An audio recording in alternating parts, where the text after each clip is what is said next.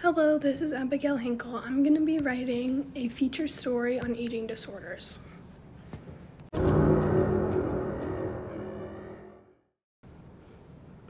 I am going to be interviewing specialists from all fields covering the topic of eating disorders, also known as an ED.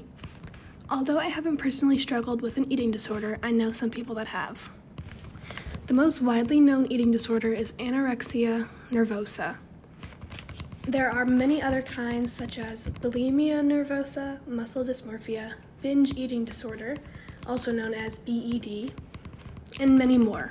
I will just be focusing on a little bit of each just so everyone gets information on all different kinds of eating disorders.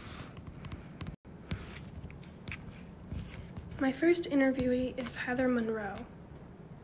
She talks about the truth about teens' eating disorders. I got the chance to sit down with her and talk about this topic.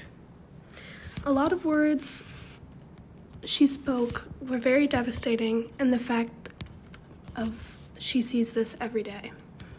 She works at a residential treatment program for teens and young adults, and it states that, and she states that, as a clinician working in a residential treatment program for teens and young adults, I see evidence of this daily. However, Teen eating disorders are perhaps the most dangerous of all. The reason she says this is not everyone can recover from an eating disorder. So, from an early age, starting out with one, you may have to live with it lifelong, which is horrible, and we need to get more treatment out for everyone. The next group of people I interviewed are Emily N. Vogel, Samar Singh, and Erin C. Accurso. They talked about a systematic review of cognitive behavior therapy and dialectal behavior therapy for adolescent eating disorders. They understood each individual's point of view and really focused on the background information of eating disorders.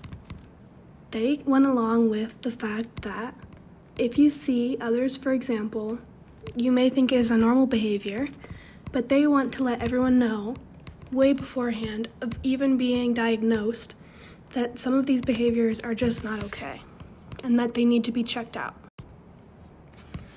Lastly, I interviewed Smitha Bhandari. She said, Understanding eating disorders in teens. She gave us a great example. She says, Take Carrie, for example. Upset with a sudden weight gain, the 15 year old forced herself to throw up after school. It seemed harmless after all. Most of the kids at her lunch table had done it before, and they seemed alright. Then, after doing it five times, Carrie had a new ritual of vomiting right after eating.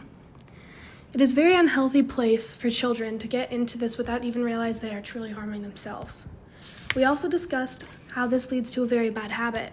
You cannot keep the food down, which will make you very sick, and you need to make sure that you even if you see people doing this, it is, does not make it right, and that you should tell someone about them and get everyone help.